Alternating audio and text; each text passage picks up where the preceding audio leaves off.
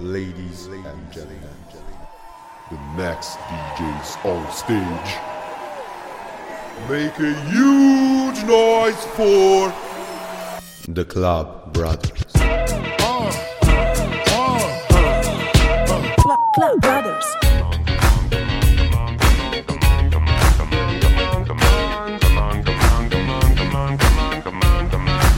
Radio Statale.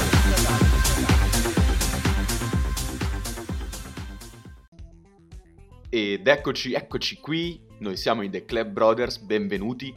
Dopo questa bellissima intro in cui potete appunto sentire Biggie che ogni volta che lo sento davvero non so voi ma mi carica a bestia, siamo qui per proporvi un nuovissimo e freschissimo podcast. E direi che è anche giunto il momento delle presentazioni, se ancora non ci avete ascoltati io sono Alessandro Novembre e come sempre qua in mia compagnia c'è il mio amico Matteo Morandini. Ciao ragazzi, tutto bene?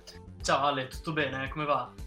Beh, insomma, tutto bene è un parolone perché sono qua chiuso in casa come tutti, un bel po' annoiato, ma per fortuna ci sono questi podcast che sono un po' quasi un'aria fresca. Ma insomma, veniamo al dunque di questo podcast, siamo qui per proporvi una new entry, una cosa che l'anno scorso avremmo fatto sì e no un paio di volte, ma ci è piaciuta molto l'idea, quindi abbiamo deciso di continuarla quest'anno e di renderla più frequente durante i nostri podcast. Nonostante il periodo sia quello che è, quindi le novità saranno un po' meno, le notizie saranno un po' meno, perché siamo qui a presentarvi il DJTG, dove appunto il nostro speaker Matteo ci dirà le principali notizie che si possono trovare online durante questo periodo, che riguardano ovviamente il mondo della musica e il mondo della notte. E direi sì, Matteo, direi che è giunto il momento di spingerla avanti, dai di sigla cafonissima.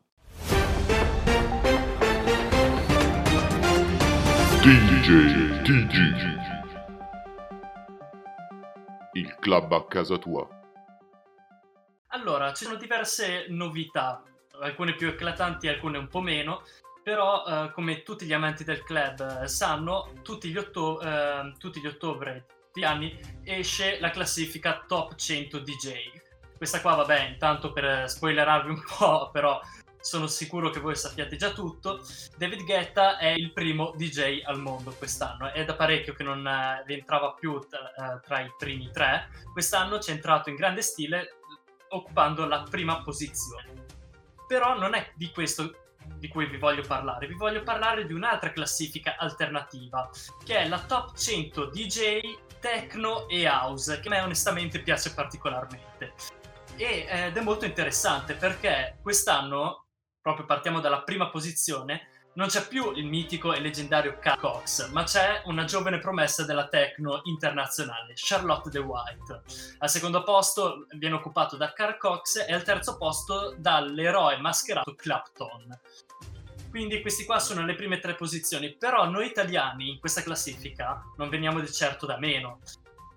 Quindi dimmi Matteo, il nostro inviato da casa, come sono messi gli italiani in questa classifica? Noi italiani devo dire che siamo molto messi bene a livello di presenze e anche di posizioni in classifica, perché al quattordicesimo posto abbiamo Deborah De Luca, la grande DJ partenopea, che in questo periodo dove non si è suonato moltissimo è stata veramente molto presente all'interno dei social ad intrattenerci con la sua vita quotidiana, ma anche con eh, suoi, eh, le sue partecipazioni in studio e i suoi DJ set. Eh, poco lontano troviamo Marco Carola al sedicesimo posto, poi abbiamo i Telofasa al ventunesimo, Medusa al ventiduesimo, poi abbiamo eh, Enrico San Giuliano al 54esimo posto, Joseph Capriati al 73esimo posto e Sam Paganini all'84esimo posto. Quindi veramente di italiani nel mondo techno e house ce ne sono tantissimi e di qualità eccelsa.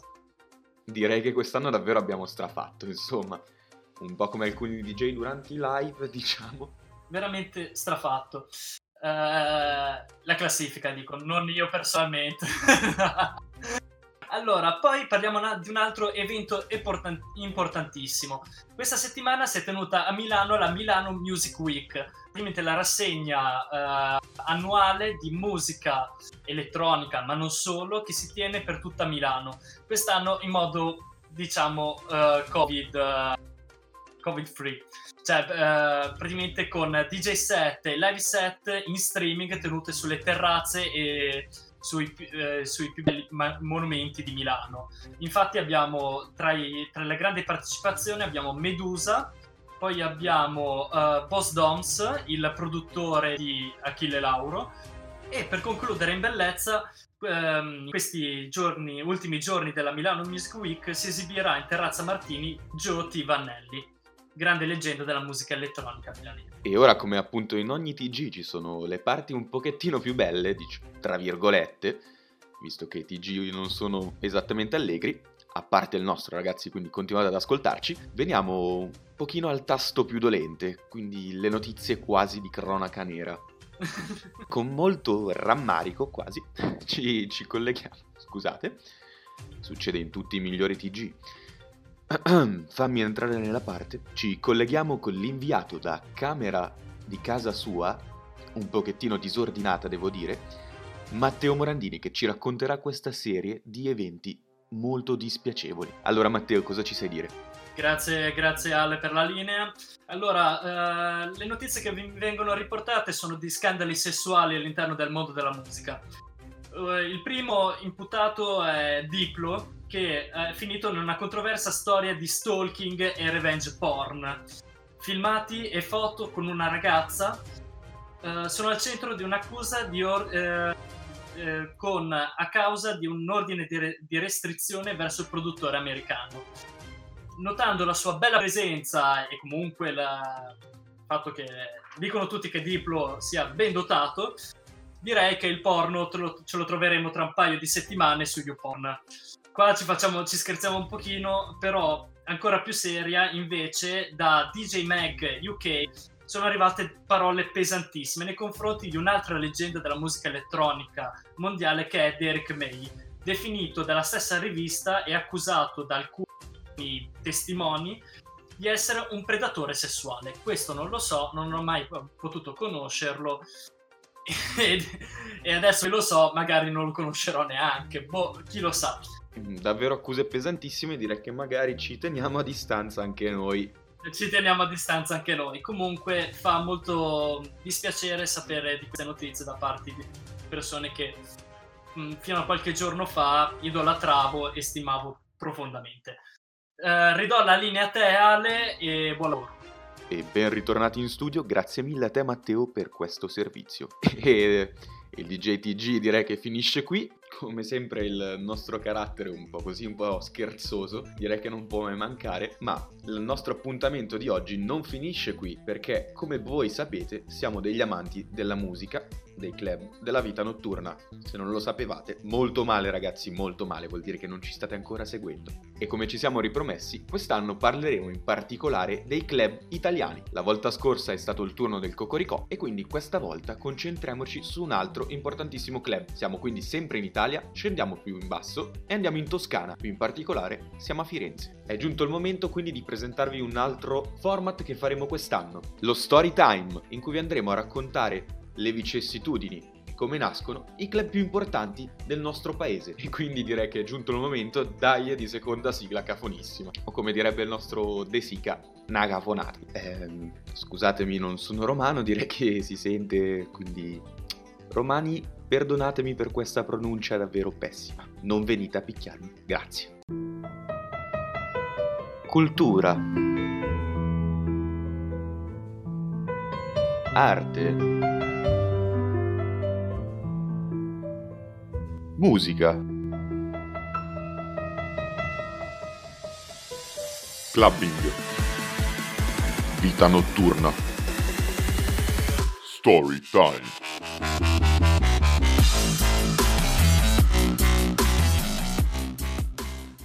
E scusateci ragazzi, ma era o non era una tamarrata di quelle vere, di quelle giuste, di quelle sane? Non siamo ancora abituati molto ad ascoltarla. Probabilmente Beethoven in questo momento si starà rivoltando nella tomba. Non me ne voglia davvero. Ma veniamo al dunque e iniziamo quindi con il nostro primo story time. Siamo nel 1981. Firenze, durante questo anno, si innamorava del sound tipico di Londra e di New York. il 23 maggio del 1981, suonano qui appunto i Clash, portando nel capoluogo toscano l'ondata post-punk e new wave. Nel frattempo, nel settembre dello stesso anno, tre giovani imprenditori di nome Alessandro Coragli, Lando Di Bari e Roberto Tapes occupavano un enorme spazio sul confine occidentale della città, dando vita a un nightclub, in linea con le mode del tempo e una sorta di luogo di incontro per alcuni degli artisti, designer e musicisti più famosi del momento. Questo locale prenderà appunto nome da un famoso gel per capelli del tempo, il Tenax.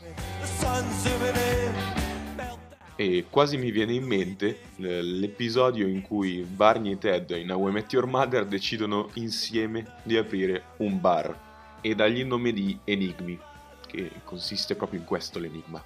Quindi sappiamo che tra amici prima o poi nella vita succederà di farsi questa proposta vicenda, di aprire un'attività insieme e magari andrà bene appunto come per questo club. Passano pochi mesi e il Tenax diventa un vero e proprio punto di incontro per i giovani toscani e per gli artisti, i musicisti e gli stilisti emergenti. Già nel 1982, l'anno successivo all'apertura, possiamo trovare dei concerti che più appassionati di musica si ricorderanno ancora perché vedono al suo interno dei nomi molto importanti, come gli Spandau Ballet, i Visage, i Bauhaus che suonano il 6 maggio del 1982 e i New Order, famosissimo gruppo di musica New Wave che suonano il 16 giugno del 1982.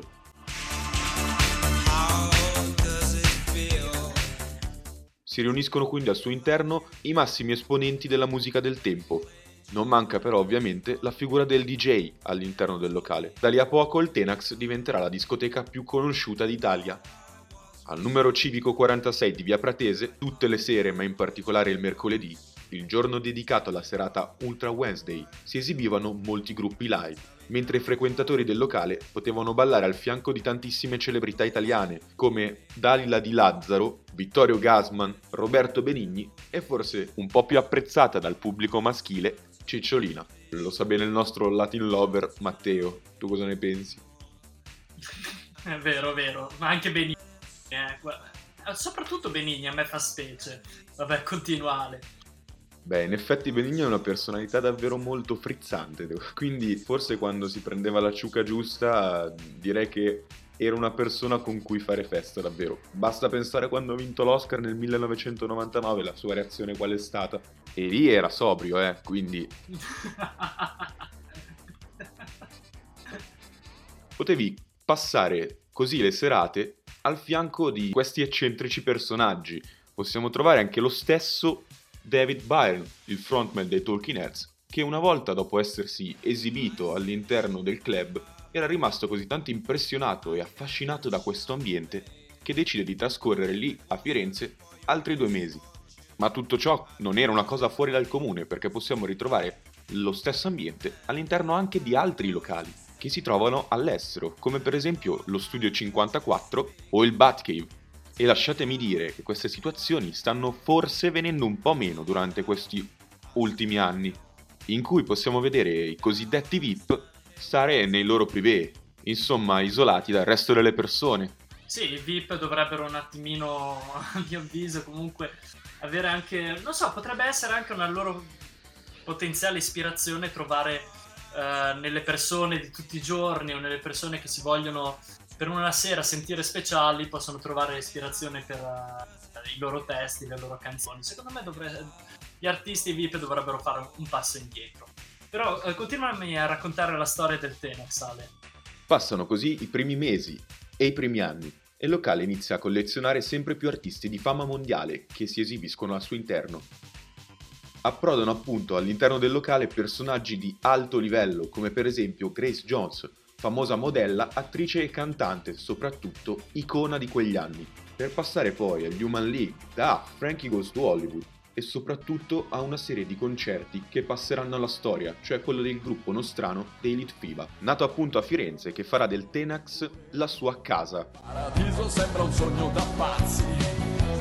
Arriviamo nella seconda metà degli anni Ottanta. La città si arricchisce di personaggi sempre più stravaganti, esibizionisti, vittime della moda e stilisti, che andranno quindi a frequentare questo locale. Troviamo addirittura al suo interno Vivienne Westwood, nota stilista della Gran Bretagna, colei che ha dato inizio alla moda punk, che organizzerà nel 1988 una sfilata all'interno del Tenax.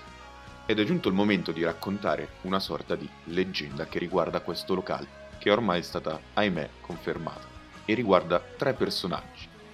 Uno è lo stilista Elio Fiorucci, innamorato del Tenax, che decide di organizzare un party al suo interno. Il secondo personaggio è l'artista e suo amico Kate Herring. Elio chiederà quindi a Kate di decorare una delle pareti del club.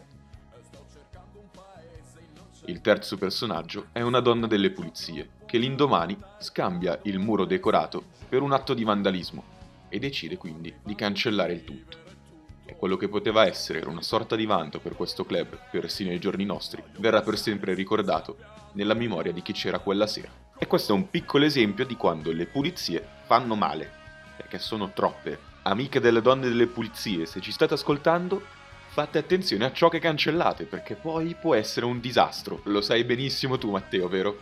Che sei un grande fan di questo artista. Ce l'ho addirittura tatuato, fa un po' te.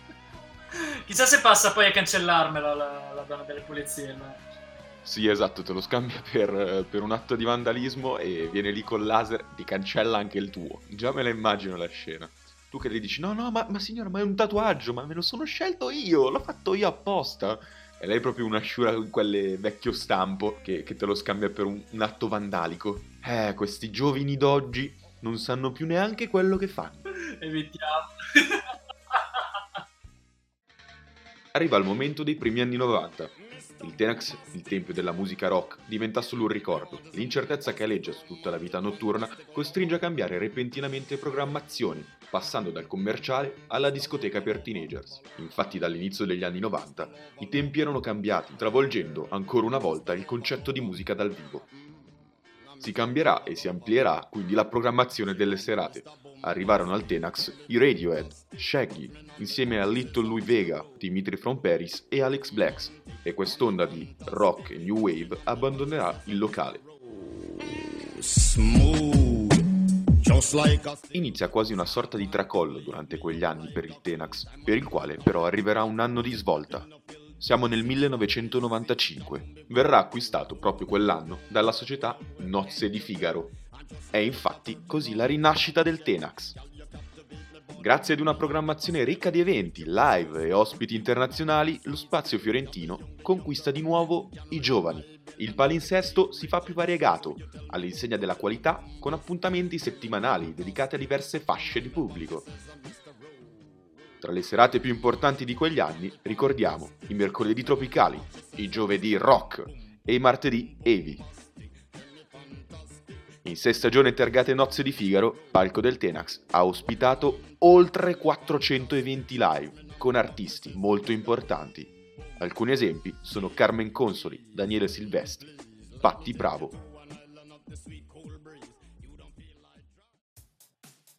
Gli anni passano, il Tenax resta, arriviamo al nuovo millennio, la svolta, gli anni 2000. Il mondo dello spettacolo continua ad evolvere molto velocemente, ma se c'è un club che sta al passo coi tempi, è proprio il Tenax. I nuovi mostri sacri dello spettacolo sono i DJ. Il locale riesce a riunire DJ, produttori e compositori più importanti della scena house e della musica elettronica, dei veri e propri profeti, come Little Louis Vega, Dimitri From Paris, Ralph e Alex Neri. Quest'ultimo sarà molto importante per la storia del locale. Ex membro dei Planet Funk, sarà colui che organizzerà la vera e propria cornice di questa epoca. Il Nobody's Perfect, l'appuntamento del sabato, che nasce nel 1999 e avrebbe reso il locale uno dei più amati d'Europa. L'atmosfera, condita all'insegna della musica house e molto fashion e onirica, con un pubblico molto eccentrico e colorato, renderà questo ambiente iconico. Ma i successi per il Tenax non finiscono qui. Siamo nel 2004.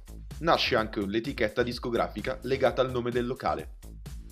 La Tenax Recording, con al suo interno alcuni resident DJ, come per esempio Manny, Marco Faraone e lo stesso Alex Neri. Ma c'è un'ulteriore prova della risonanza che ha il nome del Tenax, cioè l'apertura della Tenax Academy, una scuola che si prefissa l'obiettivo di formare nuovi DJ e producer, con insegnanti, i DJ resident dello stesso locale fiorentino, che guideranno gli astri nascenti nella scelta musicale, nell'imparare nuove tecniche di mix e soprattutto anche nello studio della cultura e della storia del club, e pensa un po' che io mi ero anche informato per parteciparvi, eh. Ma sì, su dai Teo, sei ancora giovane, hai ancora tempo, il Tenax è sempre lì.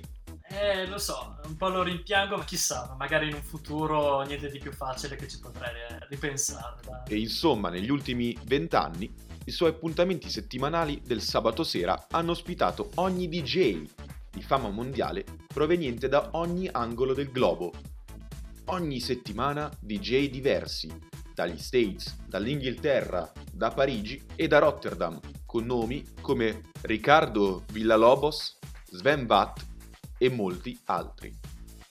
In tutti questi anni di carriera quindi il Tenax si è guadagnato il suo nome, la sua longevità e infatti il locale è stato incluso nella lista dei 50 club più belli del mondo dalla rivista Nightlife. E nel 2018 è arrivato un altro successo, ha raggiunto la 59esima posizione nella classifica delle discoteche più famose del mondo, stilata da DJ Mag. E con questa recente notizia giunge al termine il nostro primo story time. Quindi direi che il Tenex è veramente una delle, delle, pietre miliari. La settimana scorsa abbiamo fatto il Cocorico, questa settimana c'è il Tenex e chissà nelle prossime settimane che cosa andremo a, ce- a trovare e a cercare. Eh, la cosa che mi è piaciuta di più di questo club, eh, guardandolo, studiandolo e, e, vedendo un attimino come, è fatta la sua storia, è la, la, sua continua evoluzione. Perché bene o male il Cocorico è sempre rimasto fedele a se stesso. Il Tenax no, è stato un continuo innovarsi, seguire le tendenze e ma con una certa classe e una certa, diciamo, eleganza e gusto, cosa che onestamente mi ha fatto impressionato. A te Ale, che ce l'hai raccontato? Ma allora, guarda, io mi trovo totalmente d'accordo con te, perché questo continuo cambio di generi nel tempo, questo continuo rinnovarsi non è assolutamente facile. E appunto, come dicevo, è, è anche dovuto a questo la, con- la continuità nel tempo del Tenax. Quindi direi innanzitutto di fare i complimenti alla direzione artistica di questo locale per le ottime scelte. Un'altra cosa che mi ha sorpreso nel cercare un po' gli eventi e tutta la storia, più nel dettaglio rispetto a come la conoscevo prima, è il vedere come ci sia sempre stata anche una selezione musicale di qualità alle sue spalle. Poi vabbè, ovviamente anche l'altra parte che mi piace sempre di questo mondo è, sono le storie folli. E tutto quello che ci sta dietro, come dicevo prima, la storia di Kate Haring, pensarci adesso mi esplode la testa, cioè è assurda, davvero. E anche il fatto di che all'interno ci fossero personaggi così importanti che si divertivano e basta. Quello è il senso di andare in un club, comunque. Divertimento, bella gente, bella musica. E direi che loro hanno centrato in pieno l'obiettivo. E uh, un po' prendendo come settimana scorsa abbiamo preso uno degli artisti che ha avuto un maggior successo all'interno del Cocorico, che poi alla fine è stato Dead Mouse. Per il Tenax abbiamo notato che uno dei, degli artisti che negli ultimi anni ha, avuto, ha riscosso un successo astronomico è stato l'inglese Fatboy Slim non so perché, forse per la sua pazzia, per la sua follia, la sua allegria nel, nei suoi DJ set, magari i toscani apprezzano moltissimo il, il generis, direi proprio di sì. Comunque direi che è stata veramente una, una bellissima puntata, hai raccontato benissimo uno dei club più belli d'Italia e eh, direi che ci vediamo la settimana prossima con altre rubriche, altri club e altri artisti da raccontare. Vero Ale? E quindi sì, ci vediamo settimana prossima e mi raccomando ragazzi, vi consigliamo di seguirci su Instagram. Anzi, cosa dico? Vi, vi obblighiamo a seguirci su Instagram perché non me ne frega niente. Siamo in quarantena, io vi vengo a cercare a casa. Non me ne frega proprio niente. Prendo la multa di 400 euro, ma ne vale la pena. Quindi digitate The Club Brothers trattino basso RS che sta per Radio Statale quindi andate subito a seguire anche loro e ve lo ripeteremo fino allo sfinimento ogni mercoledì alle 17 nuovo podcast. Quindi mi raccomando, segnatelo sul calendario perché noi vi vediamo. Noi vi vediamo se voi non lo segnate. Siamo un po' come l'occhio del grande fratello. E, e, miseriaccia, citando Ron, seguiteci su Anchor, su Spotify e tra poco anche sul sito di Radio Statale, nuovissimo e bellissimo. Quindi ricordatevi, con i Brothers la festa non finisce mai. A settimana prossima. Grazie per l'ascolto e a settimana prossima. Ciao ragazzi.